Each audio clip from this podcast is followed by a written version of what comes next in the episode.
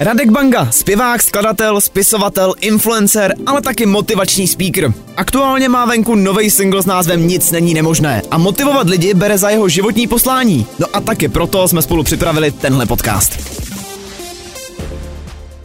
Začíná další díl Fine podcastu Nic není nemožné. Za mikrofonem vás zdraví Dan Žlobek a taky Radek Banga. Radku, ahoj. Čau lidi. No a pro dnešní díl jsme si vybrali téma, který je konkrétně v dnešní době hodně řešený a také aktuální. A tím tématem je hate a jak se s ním vypořádat.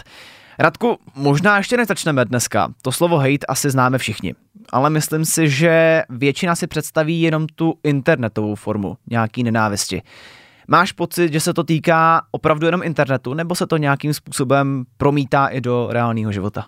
Takhle, nějaká forma hejtu tady byla vždycky, jo, i v dobách, kdy třeba ten internet nebyl, ale pro mě osobně to slovo hate je úzce spjatý vyloženě prostě s internetem, to znamená hate na sociálních sítích, v diskuzích a tak dále. Takže tak, takhle já ho vnímám. Mm-hmm.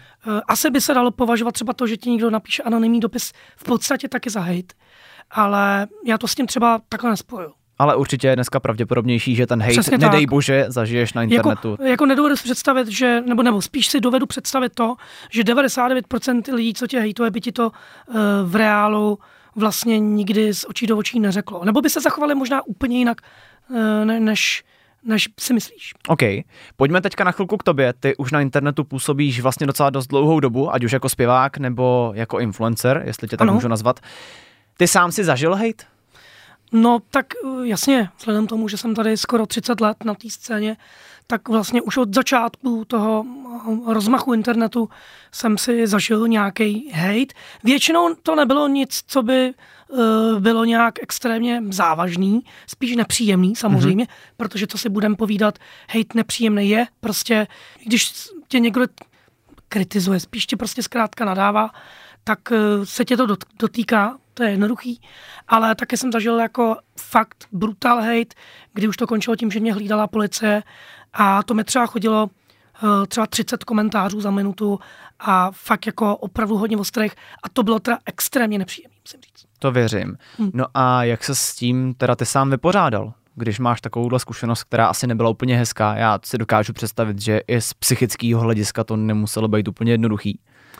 No, uh, co se budeme povídat? Prostě, když ti přistane uh, nějaký hate kamkoliv uh, na tvůj Facebook nebo pod nějakým článkem, to, uh, ta, ta první tvoje reakce je přirozená, že, že ti, je ti to nepříjemný. Mm-hmm. A možná tě to může, uh, možná tě to může klidně paralizovat na chvilku, šokovat.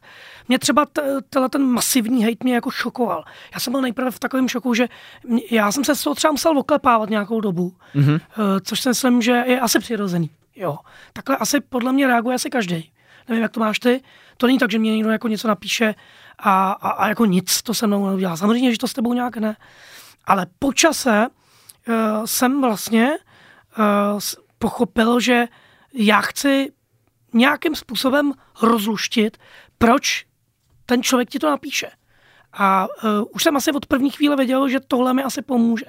Protože já si to vlastně ani nedokážu představit, jo, že bych šel někam na nějaký profil a a to jsou lidi, nevím, jak to máš ty, jsou lidi, kterými třeba ani nejsou třeba tak sympatický, mm-hmm. nebo třeba taky někdo něco řekne a naštve mě to, ale v životě bych tam nešel a jako nehejtovalo. Nemám to vůbec zapotřebí. Takže otázka, která, otázka za milion, proč vlastně to ten člověk dělá, že jo? A hodně pomůže, a to poradím nejenom tobě, ale každému, kdo chce ten hate pochopit, si vlastně rozkliknout profily těch lidí, co hejtujou. Pak, když to je možný, mm-hmm. ale většinou to možný je. Uh, a ty najednou, když se ti tam najednou zjeví uh, ten, ten člověk a jeho život, tak ti dojde, že to je vlastně taky obyčejná lidská bytost a spíš ti dojde postupně, i proto, že ten člověk vyhejtuje tebe a za minutu jde hejtovat někoho jiného a za další minutu zase někoho jiného. Že vlastně to není uh, o tobě. To není osobní ve skutečnosti, když se to tak zdá. A, a to mi třeba hrozně pomohlo tohle pochopit.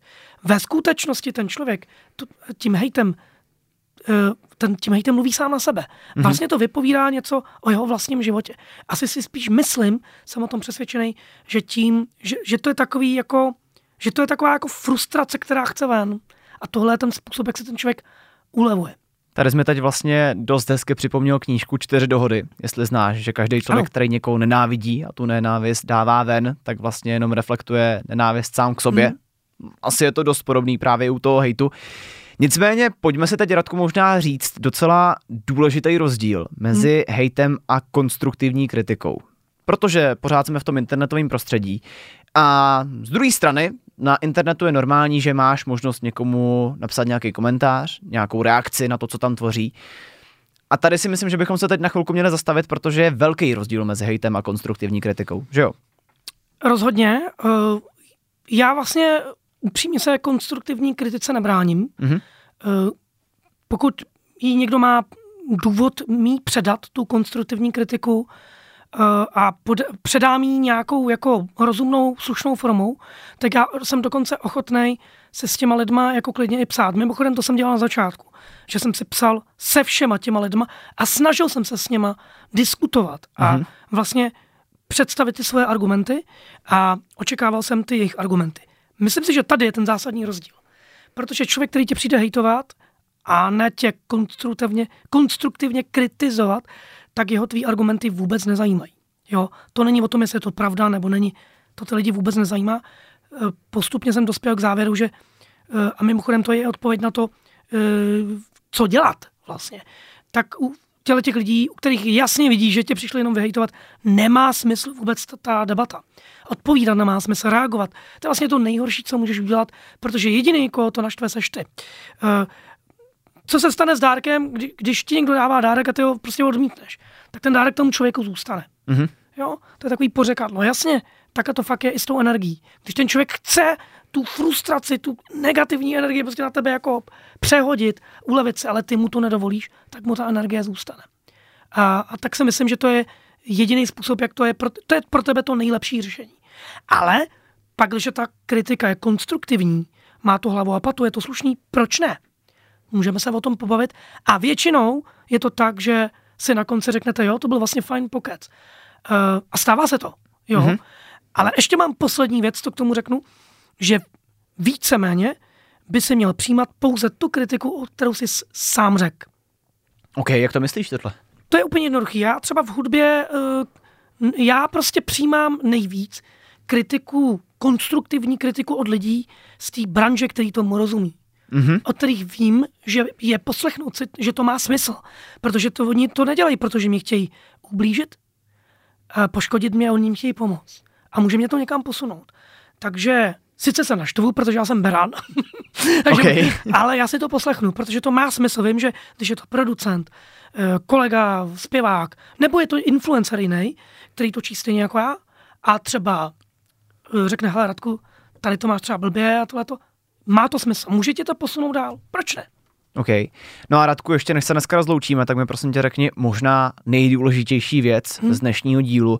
Kdyby nás teď, nedej bože, poslouchal někdo, kdo je pod palbou nějakého hejtu, hmm. který třeba podobně jako u tebe už zašel za nějakou hranu, za nějakou hranici toho, co je ještě únosný. Jak to řešit? No, jde o to, že člověk musí sám uh, jako vyhodnotit, uh, kdy je ten hejt jenom takový to klasický plevání, kopání nohama, uh, anebo když už to opravdu překročilo tu, tu čáru tý, tý, jako Snesitelnosti? Snesitelnosti, respektive kdy už to splňuje atributy trestního činu. Mm-hmm. Protože dneska už se to, myslím si, že aktuálně i řeší a ví se to, že prostě na tom internetu aspoň si myslím, že ten systém se o to snaží, aby ten zákon platil i tam. Pak, když mi někdo vyhrožuje smrtí, tak to prostě splňuje atributy trestního činu a já osobně uh, doporučuji, pokud třeba si v tu chvíli nejste jistý, jestli ten člověk to myslí nebo nemyslí vážně, tak není nic jednoduššího, než to dneska předat policii České republiky, která je na to už dneska školená a umí to velmi efektivně řešit. Má to smysl rozhodně. OK, Radku, já ti moc krát děkuju za další díl tohohle fajn podcastu, nic není nemožné. Zároveň ti taky děkuju za to, že se nám tady svěřil s dalším životním příběhem zkušeností, která tě v životě potkala. No a my se na vás budeme těšit zase příště, mějte se krásně. Mějte se. Falkensteiner Hotels and Residences To jsou prémiové hotely v oblíbených destinacích Chorvatska, Itálie, Rakouska i Jižního Tyrolska. Každý host je pro nás jedinečný. Postaráme se o zábavu vašich dětí a vy si v klidu vychutnáte váš oblíbený drink. Falkensteiner. Dovolená, po které toužíte. Více na falkensteiner.com